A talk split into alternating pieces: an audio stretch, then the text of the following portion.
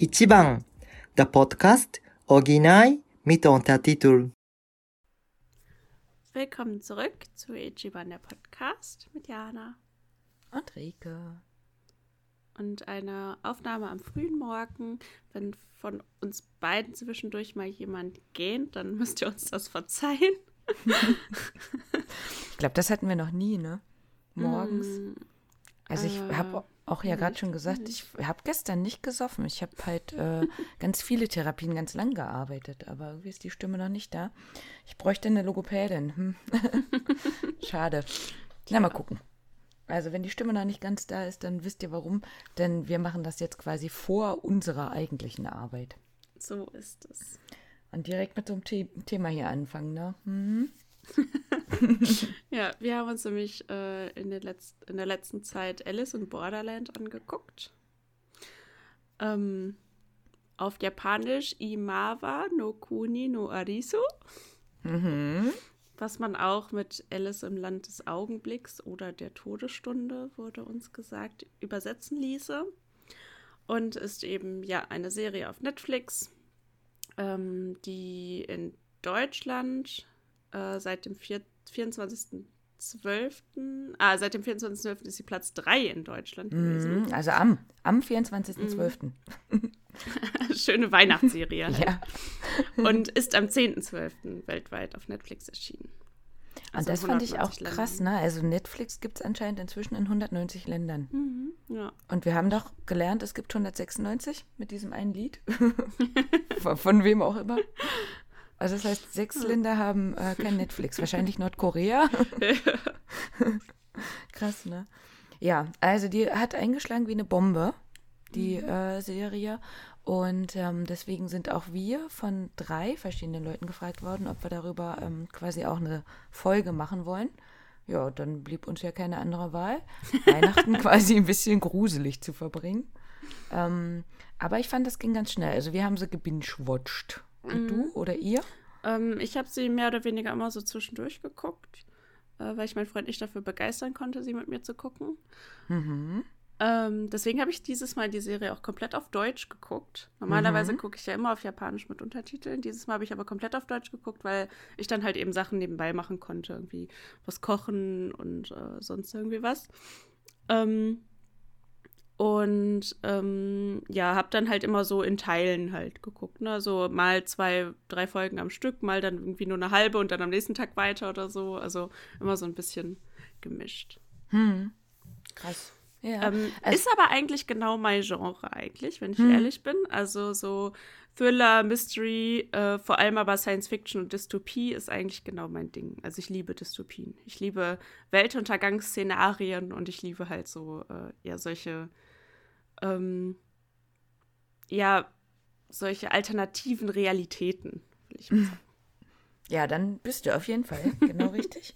Und ich konnte das halt auch gar nicht glauben, dass das anscheinend für viele andere auch so ist, weil ich dachte so, das ist ja jetzt der Hammer, ne? Da kommt jetzt eine japanische Serie und alle unsere Freunde, ich traue mich ja auch schon gar nicht mehr was zu sagen, ne? Sagen dann immer wieder so, oh ja, du jetzt mit deinem Japan-Zeug, ne?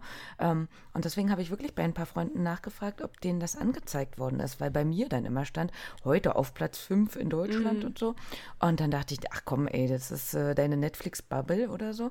Ähm, aber wie gesagt, tatsächlich, wir wurden ja auch gefragt und so weiter, müssten es diesmal ein paar mehr geguckt haben, die sonst nicht so Japan-affin sind. Und ähm, nachdem ich das dann wusste, habe ich immer jetzt beim zweiten Mal nochmal versucht, das zu schauen, um zu gucken, ob man da dranbleiben würde oder was man vielleicht als störend empfinden könnte, wenn man mit dem äh, Genre nicht Dystopie, aber Japan als Vorlage oder vielleicht auch Manga als Vorlage ähm, hat, was man dann störend finden könnte. Mhm. Also ich habe auf jeden Fall von manchen schon so mitbekommen, dass ähm, sie mit asiatischen Schauspielern zum Beispiel nicht so gut äh, klarkommen. Und ich glaube, das ist einfach eine Sache der Gewöhnung. Also wenn mhm. du halt einfach immer, ähm, weiß ich nicht, westliche Schauspieler eben hast. Ähm, es gibt ja auch diese Vermutung, dass du halt besser die Gesichtsausdrücke von Menschen erkennen kannst, die dir ähnlich sind. Also je ähnlicher mhm. die Menschen sind, desto besser kannst du Gesichtsausdrücke deuten mhm. und sowas alles. Und dann ähm, ist es ja irgendwie verständlich, dass man sich halt eher in Menschen, also eher in Schauspieler hineinversetzen können, die der, äh, ja, dem, dem eigen, eigenen Aussehen eben ähneln. Deswegen mhm. habe ich halt schon häufiger gehört, dass äh, sie irgendwie mit ähm, asiatischen Schauspielern dann irgendwie gar nicht so richtig warm werden können oder mit der Schauspielerei sich da gar nicht hineinversetzen können. Ich ähm, kenne das immer, wenn ich englische Bücher lese. Das ist nicht meine Sprache und dann kann ich mich nicht ganz so gut hineinversetzen, wie mhm. wenn ich sie mhm. eben auf Deutsch lese. Da ist irgendwie ja. so eine kleine Barriere mit zwischen. Deswegen lese ich die gar nicht. ich musste früher immer, weil Harry Potter kam ja immer auf Englisch zuerst ah, raus okay. und dann erst auf Deutsch und ich konnte ja aber nicht so lange warten. oh, das hätte ich gut gekonnt. ja, krass. Ja, ähm, passt aber dazu dass anscheinend ähm, die Serie jetzt in Europa richtig gut angekommen ist, in Asien sowieso und Nordamerika eben nicht. Mhm. Weil ich mich auch gefragt habe, wo, woran könnte das liegen? Mhm. Und das ist dann vielleicht auch das, ne? wenn halt vielleicht dann doch die Leute zu ähnlich aussehen oder so. Ne? Ähm, ja, also das ist eine Vorlage ähm, nach einem Manga 18-bändig. Der ist schon 2010 erschienen von Haro Asso. Und ähm, der fand jetzt quasi die ähm, Realverfilmung auch so gut, dass der im Oktober nochmal angefangen hat, einen neuen Manga dazu zu schreiben, also ein Spin-off quasi. Und ähm, das heißt, eigentlich war es erstmal abgeschlossen, aber vielleicht ist es das jetzt dann doch nicht. Und Jana, ich muss immer wieder, sage ich ja, an dich denken, wenn ich solche Sachen jetzt gucke. Ähm, ich kann mich damit anfreunden, dass es eben, also wenn ich weiß, es ist eine Manga-Verfilmung, dass in bestimmten Reak also Situationen reagiert wird, wie reagiert wird, mhm. weil es eben vom Manga kommt. Ne? Ja. Oder ähm, wenn dann Schauspieler, weiß ich nicht, so und so aussehen oder so und so reagieren oder so. Also ähm, ich finde, das haben sie ja hier mit den Rollen schon versucht. Also wenn man dann an den Last Boss zum Beispiel denkt mit seinen Tattoos, mhm. ähm, dann, äh, und man weiß wahrscheinlich, ne, also Japan sind halt Tattoos komplett quasi immer noch nicht angesehen. Und wenn, dann gibt es halt ein kleines, aber so ein riesiges Tattoo wäre halt nicht unbedingt das, was man da erwarten würde. Und wenn man dann denkt, ja gut, in einem Manga ist es schnell gezeichnet, dann finde ich, kann man es eher verstehen. Hm. Ja, aber es wird ja schon Japaner geben, die große Tattoos haben. Weil nur weil es nicht angesehen ist, gibt es ja keine, die, also gibt, es ja. gibt doch immer Leute, die das dann genau deswegen machen, oder? Ja, ja, ja, aber das wäre nicht die breite Masse. Also mhm. jetzt sind wir ja auch schon mittendrin, ne? Ähm, das heißt, wir können ja nochmal dazu sagen, wir haben uns erst überlegt, ob wir ähm, dazu sagen, dass wir Spoiler vielleicht erst ab einem bestimmten Grad bringen und ähm, haben dann uns aber entschlossen, wahrscheinlich, wer uns hört, wird die Serie eh schon geguckt haben, denn wir wollen euch Hintergrundinfos dazu bieten und das geht natürlich nur, wenn halt ein paar Spoiler auch fallen, quasi, ja, ne? genau. Also diesmal würden wir auf jeden Fall empfehlen, die Serie vorher einmal zu gucken. Zumindest irgendwie die ersten paar Folgen, um zu entscheiden, ich möchte es weiter gucken oder nicht. Weil wir, wenn wir jetzt die ganze Zeit um den heißen Brei herumreden, um nicht zu spoilern, dann könnten wir keine richtige Folge aufnehmen. Mhm. Deswegen wird es einfach anbieten. Ansonsten müsstet ihr euch eben ja damit äh, zufrieden geben, dass wir auf jeden Fall spoilern werden. Genau, und damit ähm, sind wir ja auch bei den Schauspielern beziehungsweise bei den Charakteren. Ähm, ich fange vielleicht nochmal beim Drehbuch an. Das war der Shinsuke Sato und der hat halt auch schon mehrere Manga- und Anime-Adaptionen gemacht, zum Beispiel I Am Hero und Death Note. Ähm, vielleicht auch Dinge, über die wir nochmal in Zukunft sprechen werden. Und dementsprechend kannte er nämlich auch ein paar Schauspieler schon, denn zum Beispiel der Kento Yamazaki, der den Arisu gespielt hat, der hat witzigerweise Jana auch bei Sekunden in Moll gespielt, also bei der Realverfilmung und ähm, kannte eben den Shinsuke Sato auch schon von Death Note. Mhm. Hm. Dann haben wir die Usagi. Sie wurde gespielt von der Tao Tsuchiya. Ähm, sie stammt aus einer ganzen Schauspielerfamilie, ist auch Model und Tänzerin, hat aber zusammen mit dem äh, Kento Yamazaki zusammen auch in Orange zum Beispiel gespielt. Und ähm, da käme jetzt auch schon mal einmal was, worüber wir ja gleich noch sprechen werden. Ähm, Alice im Borderland ist ja nicht umsonst an Alice im Wunderland angeknüpft. Mhm. Also ihr Name Usagi bedeutet übersetzt Hase oder Kaninchen. Mhm. Sollte bekannt sein vom Wunderland. mhm. ähm, dann gibt es äh, Nijiro Murakami, der auch die Stimme bei Isle of God gespielt hat. Und ähm, das ist der Shintaro Chis, äh, Chisiya, ähm, also dieser ja mit den länglichen grauen Haaren, äh, bei dem wir uns überlegt haben, ob der vielleicht äh, ja die Grinsekatze äh, verkörpern soll. Hm. Also er war auf jeden Fall ein sehr spezieller Charakter. Mhm. Und das passt zur Grinsekatze ja auch, ne? Dann hatten wir ähm, die Freunde von dem Arisu, das war einmal Shota mit Yuki Morigana und den Karube, ähm, Keta Machida, beide bekannte Schauspieler oder teils bekannte Schauspieler in Japan, ähm, kamen bei uns quasi aber jetzt noch nicht vor in den Sachen, die wir besprochen haben. Im Gegensatz zu dem Niragi, das war der mit den Piercings ähm, und den längeren Haaren, das ist nämlich mein sehr also zumindest bei mir beliebter Daichi von Good Morning Call. Und da musste ich halt, wie du vorhin schon gesagt hast, äh, die ganze Zeit dran denken, ähm, wie wiedererkennenswert jemand für jemanden ist oder so, wenn man es halt nicht so kennt. Und ich fand, den haben sie schon gut in kleinen Anführungsstrichen entstellt. Mhm. Dass als mein Freund und ich das geguckt haben, habe ich die ganze Zeit gesagt, boah, ich kenne den, ich kenne den, wer ist das denn? Ich kenne den. Aber der hat, ähm, fand ich, ganz anders gespielt. Mhm quasi und halt eben mit den längeren Haaren und mit den Piercings und auch von seiner Rolle her hätte ich es nicht gedacht, dass er es ist, weil ich ihn mhm. halt immer nur als so ja, Good Boy oder halt so der, der Liebhaber der oder der. Halt. Ja, genau, sowas quasi mhm. kenne. Und das war jetzt ja mal eine ganz andere Rolle und halt eben auch eine ähm, im Deutschen eine andere Stimme quasi. Im Japanischen ist ja immer, also ich habe es äh, einmal auf Japanisch und danach dann nochmal jetzt auf Deutsch geguckt, wo ich ja auch schon wusste, dass er es ist. Ähm, da hatte er eben eine andere Stimme auch. Und äh, im Japanischen muss ich natürlich immer noch auf die Untertitel achten. Und äh, ich habe ihn quasi erkannt, aber also das, glaube ich, war für viele bestimmt schwer. Also mhm. wusstest du es, Jana? Hast du ihn erkannt? Nee.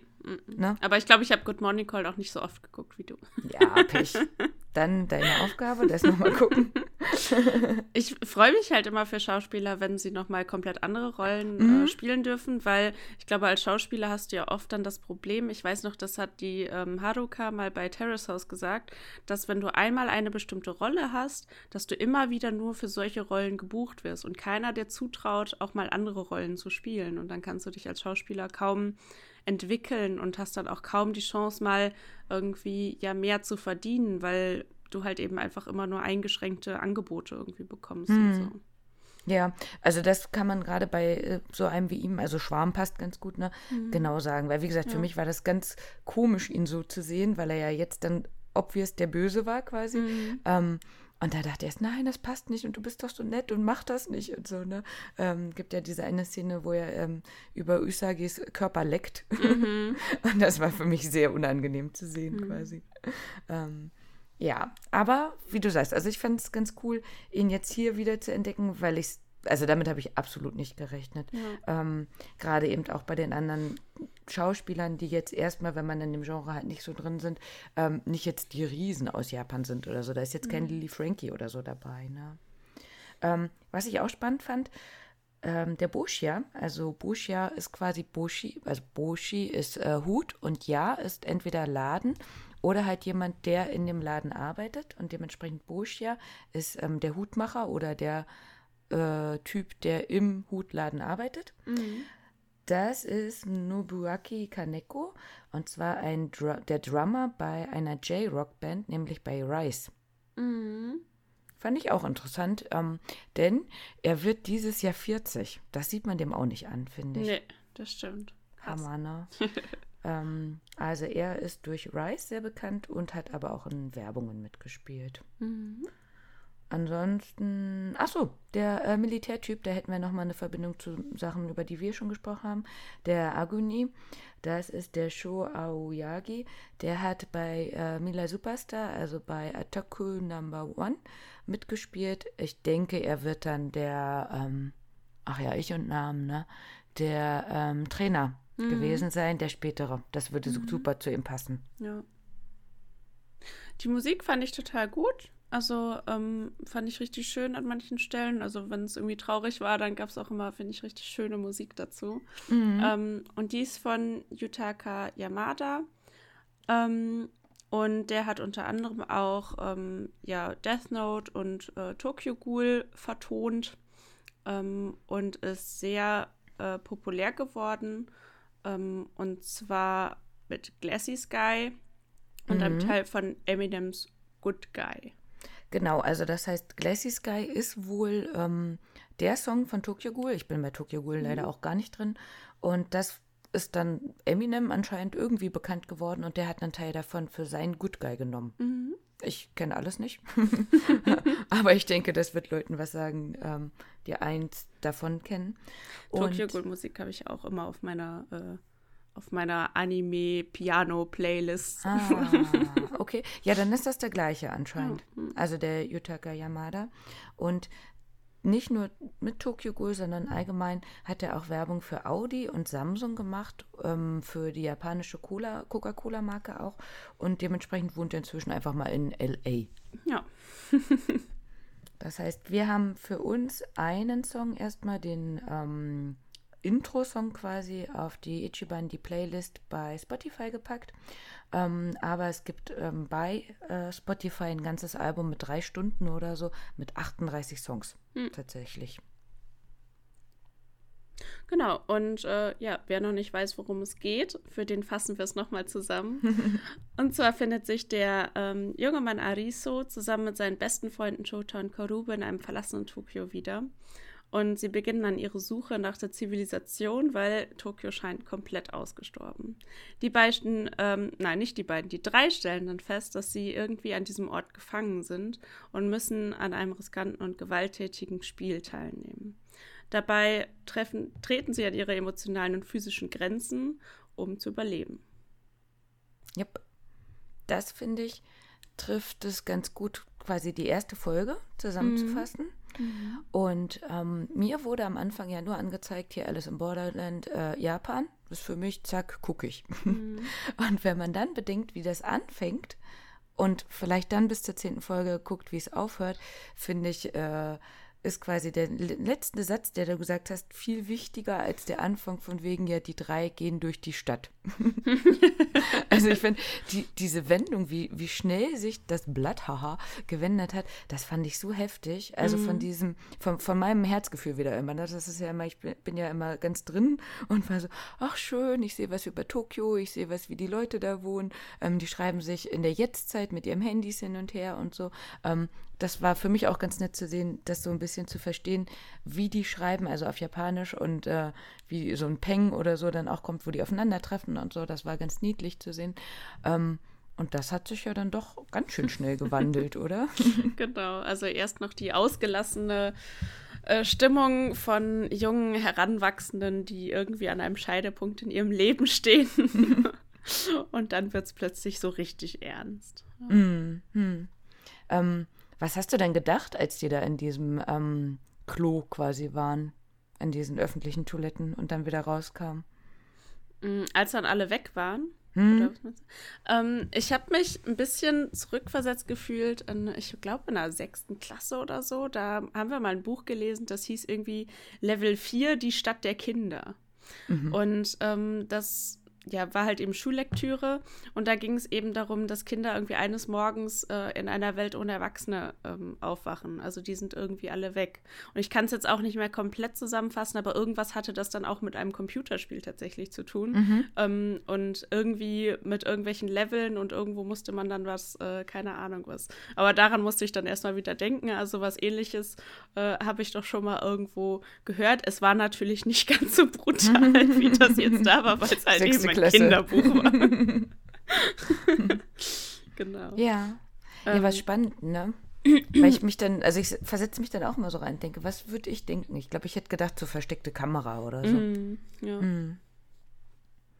Ähm, ich fand es super krass, das zu sehen. Also äh, Shibuya, ob man schon da war oder nicht, ähm, man kennt es ja quasi so, die Szenen, wie es aussieht. Jetzt gerade, finde ich, sieht Shibuya ein bisschen ähnlicher aus, mhm. wie das, wie man es vorher kannte. Einfach weil Japan jetzt gerade wieder in so einem, ja, ich, man kann es eigentlich nicht mal Lockdown Light nennen, aber ähm, es ist schon so, dass eben ab 20 Uhr die Geschäfte und die Restaurants zu haben sollen und die Leute ab 20 Uhr zu Hause bleiben sollen oder so. Und ähm, es heißt, so eine Szene, wie es jetzt da war, wird es hoffentlich nie geben, dass alles weg ist. Aber zumindest ist es jetzt gerade ein bisschen leerer, dass man diese super übervollen Straßen, so krass, wie man die als ähm, Reisender vielleicht dann noch zur Sakura-Zeit kennt oder so, jetzt gerade auch nicht gibt. Aber es gibt es auch nicht so leer. Mhm. Und ähm, wenn man sich dann halt vorstellt, sozusagen, Tokio ist einfach mal leer. Ähm, ich habe nochmal nachgeschaut. Tokio an sich hat derzeit 9,6 Millionen Einwohner ist in 23 Bezirke aufgeteilt und das muss man sich immer so ein bisschen ähm, bewusst halten, weil ähm, man, also ich finde, als Deutscher denkt man immer so die Stadt Tokio. Wenn man jetzt hört 9,6 Millionen im Vergleich zu Berlin, Berlin hat 3,7 Millionen und 12 Bezirke. Tokio hat aber 628 Quadratkilometer, im hm. Gegensatz Berlin 892. Das heißt, es kommen auf ein Quadratkilometer ungefähr 15.356 Personen. Berlin 4115. Hm. Ähm, das heißt also, äh, das kann man doch runterrechnen, oder? Dass das dann halt quasi vier Leute mehr sind, sozusagen, mhm. ähm, um einen rumstehen, sodass der Mindestabstand so ein bisschen schwieriger einzuhalten ist. Mhm. Ähm, und wenn man sich dann vorstellt, dass die quasi weg sind, ist das natürlich super, super heftig. Andersrum, wenn man jetzt ähm, bei dem Spiel sagt, die finden in Tokio statt, ist es halt nicht so wie, sie finden in einer Stadt statt, sondern sie finden in 23 Bezirken statt auf 628 Quadratkilometern. Mhm. Also das ähm, heißt, ne, wir haben es ja jetzt gesehen, das erste Spiel, was die Jungs erlebt haben, war in Shibuya. Das wäre einer dieser Bezirke ähm, grundsätzlich. Wenn dann aber heißt, naja, ähm, es ist keiner über die Grenzen hinausgegangen und dann, da gibt es ja in dieser Einfolge, wo die an der Beach sind ähm, und die anderen befragen, wie sieht es denn aus?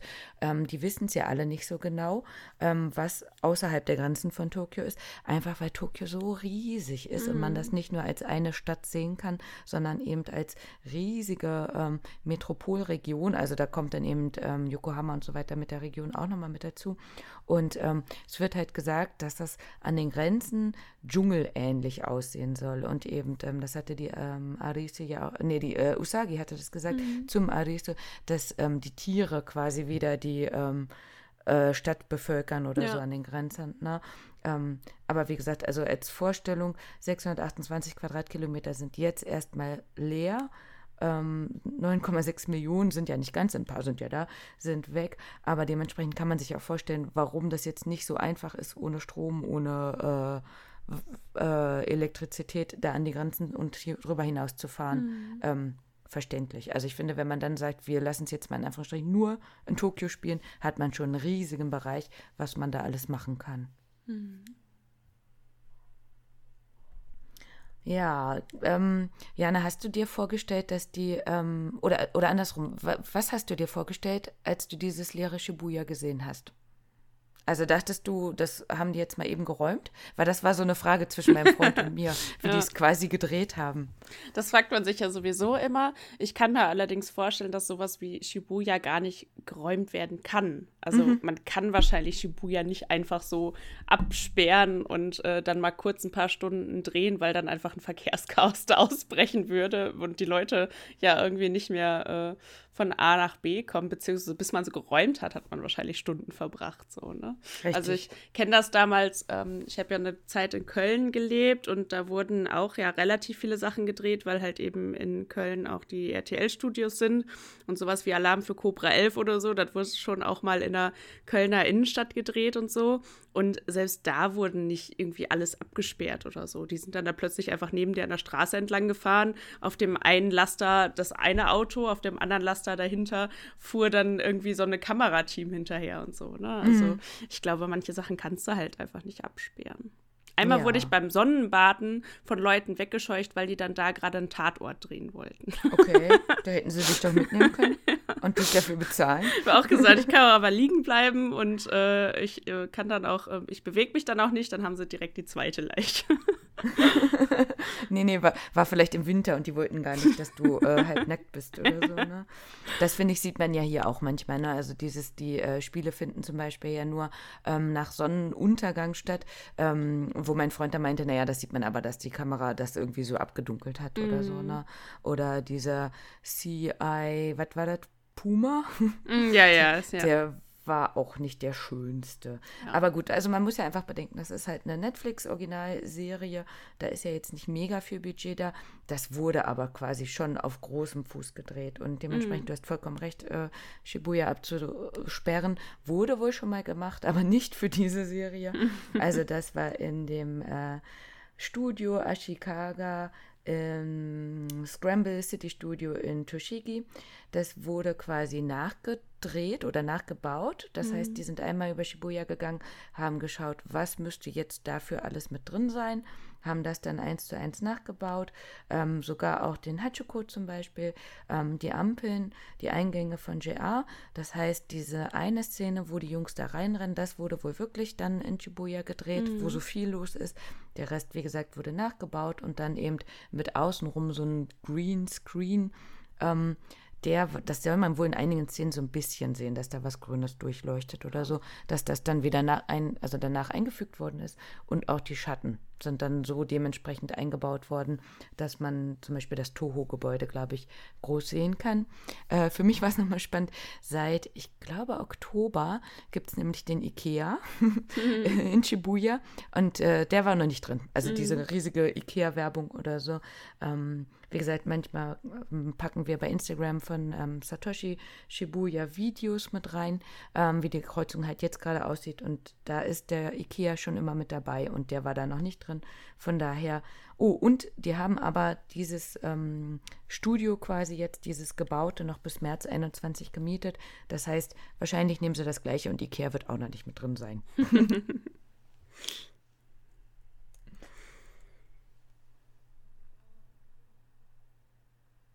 Ja, grundsätzlich geht es ja dann da um diese drei Personen, also zumindest am, am Anfang die drei Hauptpersonen, die irgendwo an einem Wendepunkt in ihrem Leben stehen. Also der ähm, Chota, der ja beruflich nicht so ganz zufrieden scheint, aber auch irgendwie Probleme mit seiner Mutter und ähm, die ja einer Sekte angehörig ist.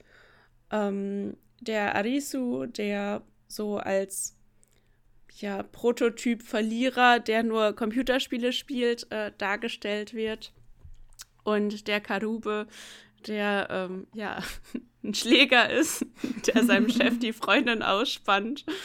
Und äh, ich überlege gerade, ob das umgedreht war, aber ich weiß es gerade auch nicht mehr. Also ob Shota Karube, Karube ist und umgedreht. Aber von, also von den Charakteren stimmt es auf jeden Fall. Mhm. Komplett. Ne? Mhm. Ähm, ja, also die Klassiker, wobei man nicht genau weiß, warum der äh, Religionsmutter-Söhnchen-Typ mit der, in der Gruppe ist, oder? Mhm. Ja, also äh, er, er erzählt es ja, ne, dass er halt in der Schule schon gehänselt wurde und ähm, dass eben Arisu und Karube die einzigen waren, die ja ihn halt nicht aufgezogen haben, deswegen und mhm. für ihn da waren. Ne? Mhm.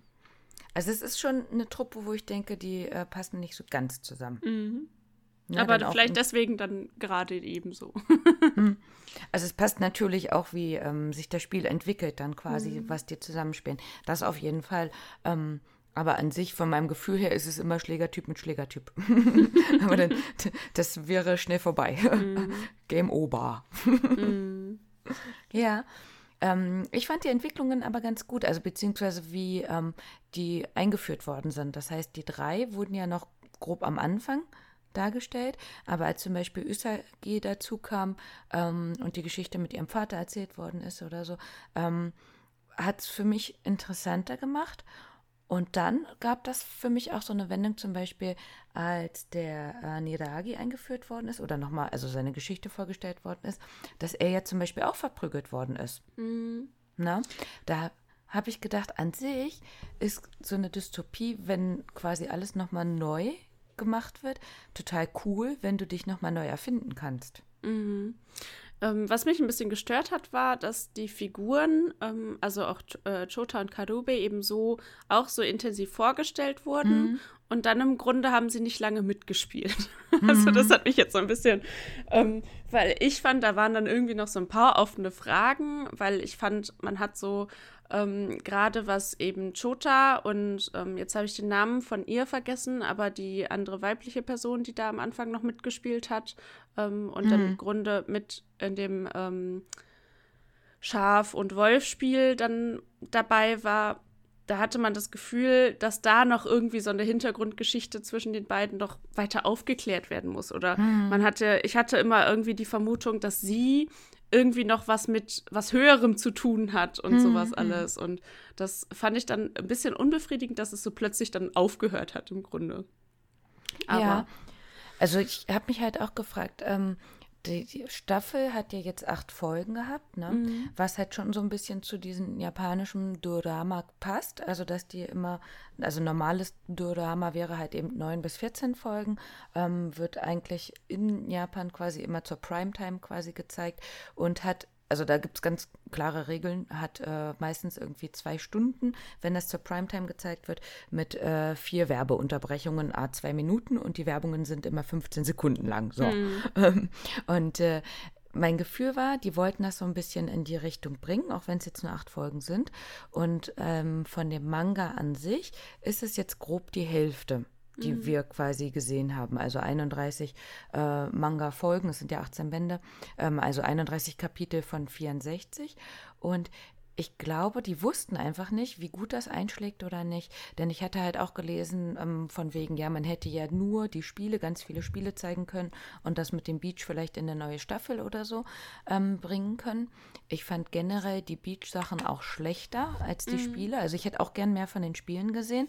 Ähm, aber meine Idee dahinter war, dass vielleicht die Leute, wenn sie es so gemacht hätten, gesagt hätten, ja, dann brauchen wir jetzt die zweite Staffel nicht mehr gucken oder die wird mhm. angefangen und die ist einfach nicht mehr so gut. Mhm. Und deswegen fand ich es auch, dass man schon gemerkt hat, dass wenn man sich überlegt, 31 Kapitel in acht Folgen, a ungefähr 42 bis 50 Minuten oder so zu packen, ist schon echt heavy. Ähm, und meine Idee war, man hat versucht, jeden Charakter immer, wenn er wichtig war oder unwichtig, ungefähr ähnlich gleich vorzustellen. Ähm, und als dir dann aber quasi obvious nicht mehr wiederkam, dachte ich, ja, okay, dann ist das vielleicht so, ohne dass ich es hier geguckt habe, aber Game of Thrones mäßig, jeder kann sterben. Mm, mm, ja, auf jeden Fall. Genau. Mm. Das auf jeden Fall. Nur irgendwie hatte ich das Gefühl, das sind so offene Fragen und das kam so ein bisschen äh, zu früh, sag ich ja. Mhm. Aber ja.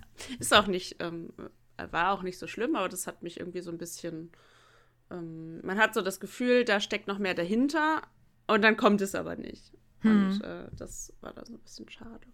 Ja, da müsste man vielleicht dann auch den Manga lesen, um zu gucken, ob da mehr käme. Mhm. Ähm, weil was mich auch gewundert hatte, war eben, dass das mit dem ähm, mit der Sekte so mhm. groß aufgegriffen worden genau, ist. Genau, das zum Beispiel. Und dann kommt irgendwie doch nichts mehr darüber. Mhm. Ne? Und auch, man hat ja das Gefühl, okay, da sind ganz viele Dinge dahinter und dann halt eher mit ihr ja auch irgendwie so Sektendinge verbunden und so. Und dann mhm ja, war das irgendwie so schnell vorbei. Acht ja. Folgen für eine Serie ist ja aber auch so, ich sag mal, dieses populäre neue Miniserienformat, mhm. ne? Also, genau. Ähm, auch von der Folgenlänge, also so ähnlich wie halt jetzt so Serien, die so groß eingeschlagen sind, ne? wie irgendwie Damen Gambit oder sowas. Das sind ja auch alles Serien mit irgendwie acht Folgen, die mhm. relativ lang sind und halt ähm, dann oft so ein, halt ne, eine ganze Geschichte eben irgendwie erzählen. Ja, das wird so das neue Netflix-Genre, denke ich, einfach mhm. sein. Ne? Ähm, wobei das für uns natürlich cool ist, dass das dann eben ähm, ja einfach international leer wird quasi mhm. und nicht mehr alles nur Ami-Sachen ähm, mhm. sehen muss oder zu, vorgeschlagen bekommt oder so. Ne? Ich denke, wie gesagt, einfach, äh, vielleicht wussten ja auch selber, dass der Beat schon ein bisschen schwächer ist. Mhm. Ähm, denn viele haben auch gesagt, ja, die ersten drei Folgen super und dann lohnt es sich nicht mehr weiter zu gucken. Das finde ich jetzt nicht. Also ich, nee, äh, werde auf jeden Fall auch die zweite Staffel noch gucken. Aber ja, ein bisschen schwächer ist es halt schon. Einfach für mich jetzt auch, weil man weniger von den äh, Games gesehen hat, weil ich die halt auch ganz cool einfach fand. Ne? Genau, ja. Ja. Also wir hatten gesagt, wir geben euch noch ein paar mehr Hintergrundinfos. Das heißt, das sind Dinge, die wir auch nochmal nachgelesen haben, ähm, die teilweise dann eben auch im Manga quasi ausführlicher kamen, wofür halt jetzt in dieser kurzen Serie keine Zeit war. Ähm, aber das soll das quasi nochmal ein bisschen zusammenfassen und macht es vielleicht auch nochmal verständlicher, warum Szenen so und so gelaufen sind. Wir haben noch ein bisschen was weggelassen, ähm, einfach weil wir euch die Chance natürlich auch geben wollen, wenn wir schon sagen, jetzt wird hier genug für die ähm, erste Staffel gespoilert, dass wir die Sachen aus der zweiten Staffel noch rauslassen werden. Also, die eine Frage war, was ist das jetzt? Also sind die in Tokio, sind die in einem anderen Land, ähm, können die zurück, wie auch immer. Also da geht es quasi darum, um die wahre Identität des Landes der Gegenwart, so wurde es genannt quasi. Um, ist es ein Land Und die Frage war, naja, also es gibt ja die Visa, ne, der Hutmacher ähm, sagt halt eben, ja, wenn du ein Visa dazu bekommst, dann muss es auch ein Land sein quasi. Und ähm, hier wurde gesagt, dass man könnte es auch als eine Art Zwischenwelt sehen, zwischen der wahren Welt und der sterblichen Welt. Warum? Es gibt, und ich habe das so verstanden, dass das eine Theorie ist. Und dadurch, dass wir es jetzt noch nicht so gesehen haben, ähm, weiß ich nicht, ob ich da spoilern würde und das vielleicht im nächsten Teil kommt. Deswegen würde ich es einfach als Theorie vorschlagen. Ähm, die Leute, die in diese Welt, in dieses Land der Gegenwart gekommen sind, die haben häufig Feuerwerke gesehen. Damit hat auch nochmal die Staffel geendet, ne? Mhm. Ähm, dass es Feuerwerke zu geben waren, ähm, zugegen waren. Und ähm, da wurde gesagt, das wären Meteoriten, die auf die Erde quasi ähm, herunterkamen. Und die haben halt eben diesen Sturz verursacht, eine Katastrophe. Und die Leute, die quasi darin gestorben sind, die sind jetzt in diesem Land der Gegenwart quasi gelandet und sind in so einer Art Nirvana oder Fegefeuer. Das heißt, mhm. die sind nicht, ähm, nicht lebend, nicht tot und und, und kämpfen jetzt quasi gerade mhm. um ihr Leben. Finde ich es ganz spannend. Ist ähnlich wie die Story von Death Parade, äh, einem Anime, von dem ich auch schon ein paar Mal erzählt habe hier. Ähm, da passiert nämlich das Gleiche. Also da ist es immer so, dass zwei, wenn zwei Menschen gleichzeitig sterben, ähm, ne, in, in der gleichen Situation eben, dass sie, ähm, obwohl, nee, es waren gar nicht immer nur zwei Menschen, wenn ich mir das recht überlege. Bin mir jetzt aber auch nicht mehr sicher. Aber es war da so, dass wenn ähm, diese Menschen eben gestorben sind, dann sind die in so eine Zwischenwelt gekommen ähm, und mussten dann da ein Spiel spielen. Und äh, da hat sich dann entschieden, wer in den Himmel kommt und wer in die Hölle geht. Mhm. Ja, das ist dann sowas. Ne? Und jetzt wahrscheinlich auch, wer kommt zurück? Also ich stelle es mir dann vielleicht vor, wie im Krankenhaus oder so, ne? Wer kommt äh, zurück vom Koma mhm. oder so? Und ja. äh, wer stirbt dann quasi? Mhm. Ja. Ähm, dann nochmal die Frage eben, warum spielt das jetzt in Tokio und nicht woanders? Also wie gesagt, das sind eben diese 23 Gemeinden von Tokio und ähm, die, die dort jetzt eben in diesem Land der Gegenwart sind, die haben auch einfach vorher da schon gelebt quasi. Ne? Die sind ja äh, von Shibuya in Shibuya geblieben und nicht woanders mhm. her oder hingekommen. Ähm, bei der Queena, das ist das Mädchen mit den Dreadlocks, die ähm, äh, ja auch mit am Ende noch da ist.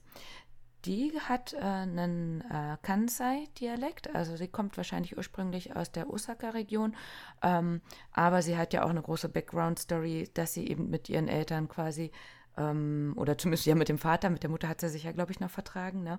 Ähm, auf jeden Fall eine große Background-Story, warum sie da wahrscheinlich eh nicht mehr gewohnt hat und nach Tokio mhm. gegangen ist. Und wie wir auch schon mal erzählt haben, also unsere Freunde sind ja auch viele. Ich weiß gar nicht, ob da überhaupt jemand dabei ist, der original Tokyota ist quasi. Also die sind auch alle nach Tokio gezogen, einfach mhm. weil, ja, ne, wie man hier halt nach Berlin oder Köln zieht oder so. Ja, deswegen spielt das da.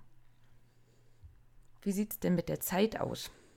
Ähm, ja, also es gibt scheinbar äh, oder eventuell einen ähm, Unterschied zwischen der Erfahrungszeit in der realen Welt und äh, eben der Zeit im Land der Gegenwart, ähm, sodass halt eben davon ausgegangen wird, dass äh, 30 Sekunden in der realen Welt ungefähr 10 Tage bis zwei Wochen im Land der Gegenwart sind.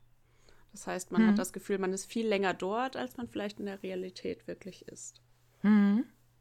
Das könnte auch für die zweite Staffel nochmal spannend sein, wenn mhm. es dann irgendwie Richtung Ende geht oder so, ne? Hm. Auch spannend.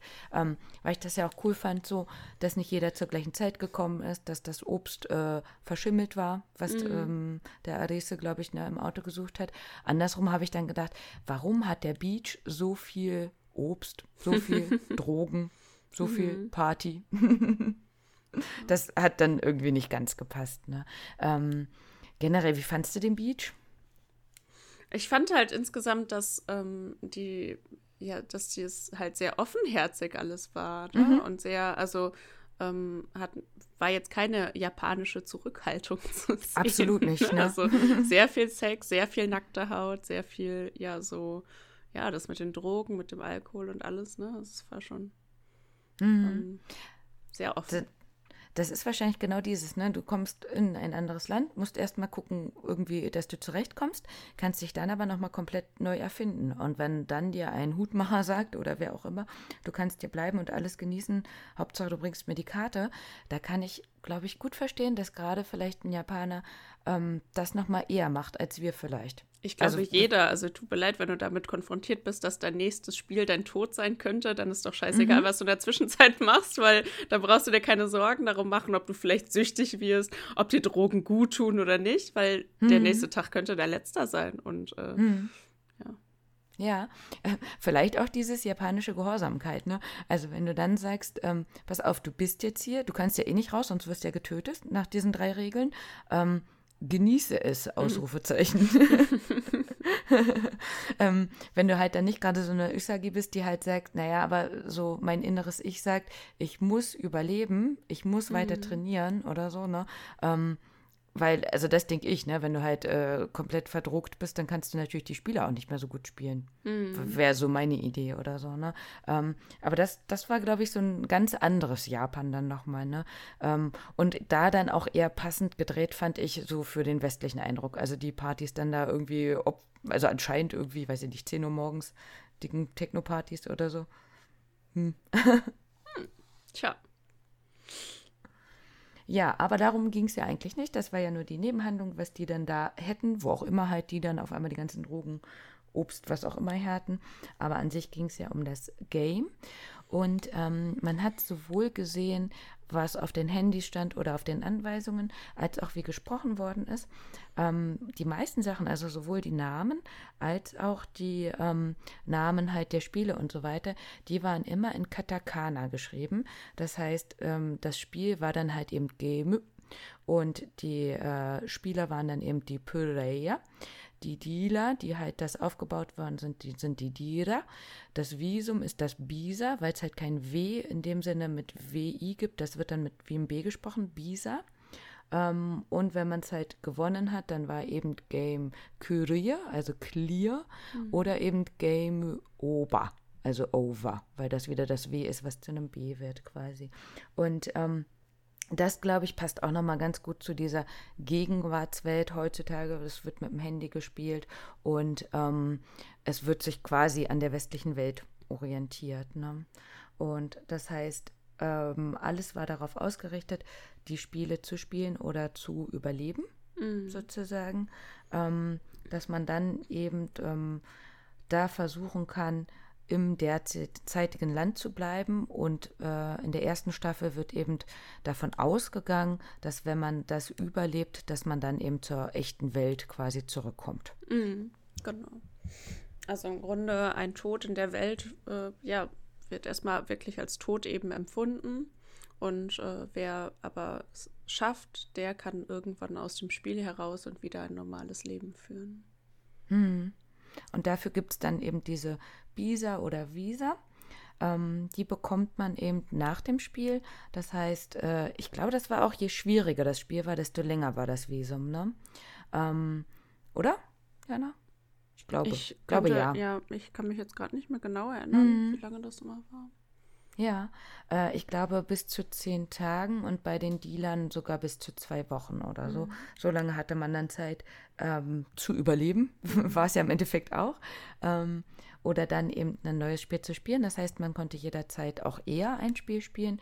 Nur wenn man es quasi später gespielt hätte, wäre man durch diese Leser erlasert worden. Mhm.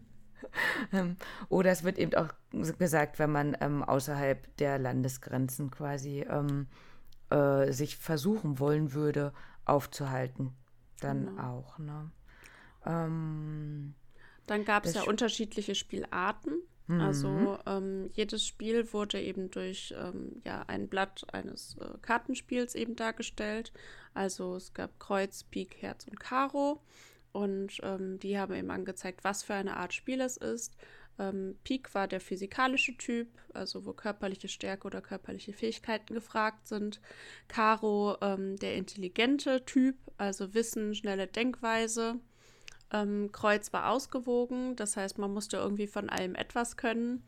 Und äh, vor allem war da eben das Zusammenarbeiten mit anderen Teilnehmern wichtig.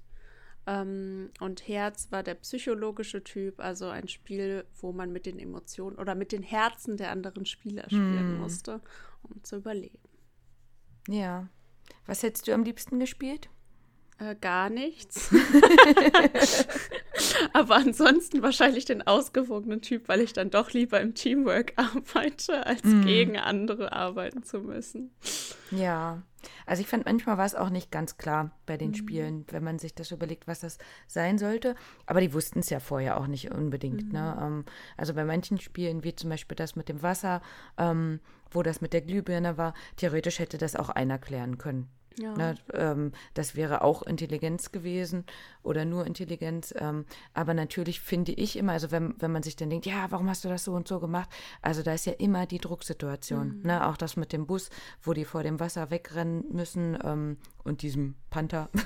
ähm, der, der, das ist, glaube ich, einfach, wenn du in der Situation bist, ist es wahrscheinlich erstmal gut, immer mehr Leute zu haben, weil man eben dann verschiedene Herangehensweisen hat, wie wenn äh, man so ein Exit-Game spielt, haben wir ja auch schon zusammengespielt. Da hatten wir auch mal so eine coole Erfahrung. Wir haben einfach, also Jana und ich und unsere Freunde, wir haben schon ein paar davon gemacht und wir hatten dann einen Kumpel dabei, der war noch nie dabei. Und der äh, Teamleiter hat dann nur Go gesagt und äh, wir fünf, ne, haben dann quasi überall in jeder Ecke schon gesucht und gemacht. Und der Sechste, der zum ersten Mal dabei war, der hat sich nur umgedreht und meinte so, oh, what, was passiert hier gerade? ähm, Genau, und ich glaube, das ist dann ähnlich. Also man kann quasi sich in Anführungsstrichen ein bisschen auf den anderen verlassen, zu sagen, okay, das ist jetzt gerade auch nicht meine Baustelle, guck du mal hier nach. Ähm, andersrum, und das ist auch dann bei diesen Herzspielen ja so, ähm, denkt man vielleicht auch, naja gut, wenn er das so denkt, dann wird das vielleicht die richtige Antwort sein. Aber eben so wie gerade das letzte Spiel ausgegangen ist, oder halt ja auch das mit dem äh, Bus mit dem Wasser, äh, wäre vieles gar nicht notwendig gewesen. Na, das heißt, ein, jemand bringt dich auf die falsche Fährte und mhm. alle springen mit. Ja, ja. ja mhm. na klar, bei Teamwork bist du dann immer noch darauf ähm, angewiesen, wie sich deine Mitspieler natürlich verhalten. Und äh, der, ein, eine Kette ist nur so stark wie das schwächste Glied oder mm. so. Mhm. Ähm, mm. Aber trotzdem mag ich es nicht, äh, alleine gegen alle irgendwie zu sein. Deswegen ist mir das dann doch wahrscheinlich lieber. Ja, ähm, das war zum Beispiel gerade bei dem ersten Spiel, ne? Ähm, da hatte der Arise ja quasi als einziger die Idee, das mhm. irgendwie im Kopf zu haben. Ähm, das fand ich das sehr gut gewählt, dass das das erste Spiel war, weil ich dachte, wow, was passiert denn jetzt? Also ich äh, komme hier mhm. gerade gar nicht mit, ich wäre direkt gestorben, mhm. weil ich halt auch gedacht hätte, naja, 50-50, dann mal die eine, mal die andere oder soll es nur mhm. Leben sein oder so. Ich glaube, ich hätte selber einfach so lange überlegt und dann wäre halt die Zeit vorbei gewesen oder eben so knapp, wo die ja auch erst gemerkt haben, okay, es geht gerade wirklich um Leben oder Tod, ähm, dass ich dann mich auch einfach irgendwie entschieden hätte, wie dieser äh, ja, random ja. Charakterfrau, die da mitgespielt hat. Ja. Ähm, auf jeden Fall sehr, sehr spannend, damit anzufangen oder so. Ähm, das wäre, wenn es jetzt kein Japan-Thema gewesen wäre, für mich immer so die Stelle, wo ich gedacht hätte, okay, will ich das jetzt hier gerade wirklich weiter gucken oder schalte ich einfach ab? Hm. Gut gewählt, ähm, das so zu machen. Spannend fand ich auch noch, aha, in diesen Spielen gibt es auf einmal Strom und Wasser und äh, Elektro und Auto und so. Was halt alles vorher gefehlt hat, ist in den Spielen immer da. Mhm. Ja. Aber sonst quasi gibt es das nicht. Sonst war es eher so ein bisschen ähm, cool, wie eben äh, Usagi das gemacht hat, dann selber auch jagen zu gehen oder mhm. sich so mhm. die letzten Sachen zusammenzusammeln oder so, ne? Tja, und am Ende ähm, ja, kommt es eben zum äh, Showdown. Und die Herzdame zeigt sich äh, oder die Herzkönigin zeigt sich wie in Alice im Wunderland äh, was ja dann auch nochmal eine Überraschung war, irgendwie, wer da dann plötzlich scheinbar die Strippen zieht. Ich meine, wir wissen ja immer noch nichts ge ganz Genaues, aber äh, fand ich wieder einen sehr guten Charakter, gefällt mir sehr gut. Dieses mm. leicht verrückte, ich finde, man hatte so ein bisschen wieder so Kakeguri-Vibes. Also mm. ja, diese, da musste ich zwischendurch auch dran denken. Diese verrückte, äh, spielsüchtige quasi oder mm. jemand, der sich dann eben am Leid von anderen ähm, ja, labt. Das mhm. fand ich schon wieder interessant. Ja, gerade die letzte Szene dann auch nochmal, ne, wo das ähm, alles so ein bisschen aufgeklärt worden ist, also mhm. wo auch da diese Dealer nochmal sitzen. Ähm, super, super interessant, ne? wo man dann auch gedacht hat, okay, ihr seid jetzt hier die Strippenzieher. Nee, die waren auch nur Dealer quasi Ja. und waren auch nur in der Welt. Ähm, und dann kam auf einmal die Mira, ne? also Mira Spiegel auch. Fand ich ganz passend, wo sie ja dann auch in diesen tausend äh, Bildern nochmal zu sehen war, um das dann zu erklären. Ähm, von daher war das für uns, die damit aufgehört haben, also wie gesagt, nochmal, das war ja am 10. Dezember kam die Serie, die ist jetzt also knapp einen Monat oder ein bisschen mehr als einen Monat auf ähm, Netflix zu sehen. Und dadurch, dass die direkt so hochgeschnellt ist, ähm, gab es schon zw- 14 Tage später, genau, am 24. war das das Weihnachtsgeschenk zu sagen, ja, wir machen eine zweite Staffel. Und ähm, ich kann das immer gut nachvollziehen, zu sagen, wir gucken einfach mal, wie das anfängt. Und diese Duramen, die ich davon erwähnt hatte in Japan, da ist es inzwischen so, dass die gar nicht mehr angeben, wie viele Folgen das hat. Denn wenn es einfach zu schlecht ist, setzen sie es wieder ab, damit keiner enttäuscht ist. Hammer, oder? Ähm, und dementsprechend, glaube ich, ist von Netflix die Idee, ja, wir machen jetzt einfach acht Serien, also Folgen in kurz, die kann jeder schnell durchgucken und dann kriegen wir auch schnell eine Rückmeldung, ob wir da weitermachen sollen oder nicht. Ja. Na, das heißt, das ist das, was uns sozusagen die Aussicht gibt. Ähm, es wird auf jeden Fall die zweite Staffel geben. Vielleicht kommt die schon 21, weil eben das äh, Set eh noch bis März gebucht ist. Es sind noch 33 Kapitel übrig. Und eben als der ähm, Schreiber des Mangas das gelesen hatte, hat er noch einen Spin-off-Manga dazu geschrieben. Der ist jetzt auch am äh, einen Tag nach der Netflix-Veröffentlichung ist der in Japan erschienen. Und er hat auch gesagt, er macht noch einen zweiten Spin-off-Manga. Also das ist halt äh, Arise in Borderland Retry, glaube ich, hieß das. Und ähm, das wird aber auch der letzte. Das heißt, generell könnten es vielleicht mit dem Spin-off ein dritter, vielleicht noch ein vierter Staffel werden. Ähm, ich hoffe, dass es nicht ausgelutscht wird. Also Ja. sowas wie Walking Dead oder so, wo Genau. dann irgendwie an jedem Faden nochmal gezogen wird oder so. Das brauche ich jetzt nicht. Also ich mag einfach abgeschlossene. Handlungen. Ich mag einfach abgeschlossene Handlungen und Geschichten und ich finde es dann immer gut, wenn es einfach abgeschlossen wird. Und ähm, weil dann kann man irgendwie aufhören, ist dann darüber traurig, dass man aufhören muss, weil es nichts mehr gibt. Aber dann hat man auch immer wieder die Möglichkeit, es nochmal neu zu gucken und so. Und ähm, also Walking Dead habe ich einfach irgendwann aufgehört. Ich weiß auch schon gar nicht mehr. Ich glaube, das läuft ja immer noch und es gibt immer noch neue Folgen oder so, aber weiß ich nicht. Irgendwann ist einfach genug. Ja, also wir haben es immer noch weiter geguckt, aber dann war es ja auch dieses, es kommt erst die eine Hälfte der Staffel, also Mhm. dass es nochmal unterteilt worden ist. Und das finde ich einfach nur doof und nervig. Also ich kann schon verstehen, dass die Geld damit machen wollen, aber ich finde gerade bei sowas haben die auch genug Geld damit gemacht. Ähm, das ist einfach unnötig. Also da mag ich das eher wie du. Und von daher kommen wir jetzt zu, 私たちの一番 liebe Jana, unser Ichiban, was denken oder was wünschen wir uns am ehesten, wie ähm, es ausgeht? Also, äh, ich sag mal so, für mein Gemüt, also für so mein Empfinden wäre es natürlich am schönsten, wenn der Tod in dieser äh, Gegenwartswelt äh, bedeutet, dass man wieder in die reale Welt zurückkommt und nicht ein wirklicher Tod, sag ich mal. Oder dass man dann in die Hölle kommt oder wie auch immer. Ähm, ich wüsste jetzt auch nicht, was für mich das befriedigendste oder die befriedigendste Erklärung wäre. Ich denke, dass das für mich irgendwie so eine, ja, das, das hätte ja so eine Art, mh, ja, so eine Erleuchtung irgendwie. Das heißt, du erlebst dann da in dieser Zwischenwelt Dinge und erfährst Dinge über dich. Was bist du bereit zu tun? Was bist du bereit zu opfern? Ähm, wie verhältst du dich in solchen Situationen? Und dann wieder in die reale Welt zurückzukehren und äh, dieses Wissen eventuell mitzunehmen. Ähm, aber vielleicht auch keine genauen Erinnerungen daran zu haben, weil ich glaube, diese Erinnerungen zu haben, die machen einen dann ja auch kaputt. Äh, und aber einfach dann in, die, in die reale Welt wieder zurückzukehren, irgendwie was über sich gelernt zu haben. Das heißt, man hat irgendwie so einen Schritt in seiner Entwicklung gemacht, um dann weiterleben zu können. Das wäre für mich, sage ich mal, so das befriedigendste Ende. irgendwie. Ja, also ich glaube, da ticken wir ähnlich, deswegen machen wir das hier ja auch zusammen. Also ich habe halt auch überlegt, was wäre dann möglich? Das wäre halt, alle sind einfach tot. so wie dieses, äh, ist das nicht irgendwie so ein griechischer äh, Gott, wer auch immer, der immer wieder diesen Stein äh, den Berg hochschieben muss oder so, ne? Der dann wieder runterrollt. Ähm, Sisyphus, oder? Ja, genau, richtig. Der, dieser Kumpel, mhm. dieser Dude. das wäre ja so das Schlimmste, so von wegen, du würdest einfach immer wieder sterben, wärst wieder mhm. im Game und würdest wieder sterben oder so. Das, glaube ich, wäre für mich das Schlimmste, was ich äh, keinem wünschen würde. Ähm, dann eben vielleicht dazu bleiben und das immer wieder zu machen, ähm, so lange bis man gestorben ist hat man ja schon gesehen, haben viele auch nicht ausgehalten. Also das fände ich, glaube ich, auch keinen guten Abschluss für die Staffel oder so. Mm. Dann mhm. wäre es halt so Walking Dead-mäßig oder so. Von daher würde ich mir auch am ehesten wünschen, dass die in die reale Welt zurückkommen, wobei ich mir auch nicht ganz vorstellen kann, also bisher, wie das passieren soll. Mm. Ähm, also dadurch, dass es ja sowohl äh, Player als auch Dealer, also Player und Dealer gibt, was wir ja jetzt inzwischen wissen, kann ich mir vorstellen, dass das nochmal spannend wird wenn die jetzt doch noch mal eher aufeinandertreffen und das vielleicht noch mal so einen Kampfkrieg wie auch immer gibt, ne?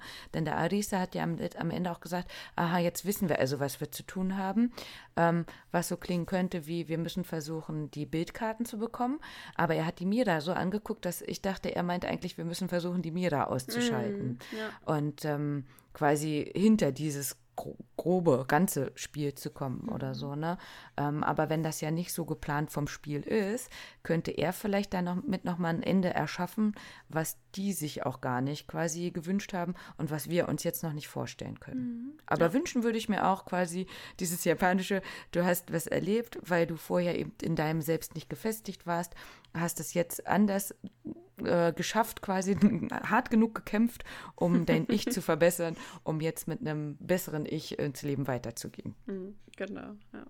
Am Anfang, oder ja, doch am Anfang der ersten Folge, da sagt ähm, Adisu auch zu seinen Kumpels, ich glaube, ich habe heute noch nicht alles gegeben oder noch nicht mein Bestes mhm. gegeben.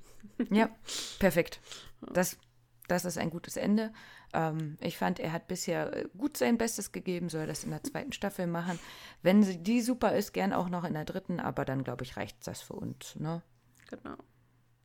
Das heißt, wir geben auf jeden Fall die Empfehlung, wenn ihr es echt noch nicht geguckt habt, äh, macht das mal.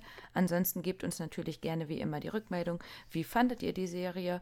Ähm, Gibt es was, was ihr auszusetzen habt, was ihr anders erlebt habt? Habt ihr vielleicht den Manga gelesen? Und wie gesagt, wir bedanken uns auch gern nochmal bei ähm, Kai, Stefan, Wafting, Wafting und jetzt habe ich es doch. Ah, Basti, Basti, natürlich. Basti hat als erstes gefragt, ob wir darüber sprechen. Und ähm, dementsprechend, äh, wenn ihr also auch Wünsche habt, worüber wir noch sprechen sollen, oder natürlich auch, wenn ihr schon wisst, worüber wir sprechen und ihr habt Fragen dazu, dann gebt uns wie immer Rückmeldung. Und damit sagen wir erstmal Tschüss. Bis zum nächsten Mal. Danke fürs Zuhören. Jane.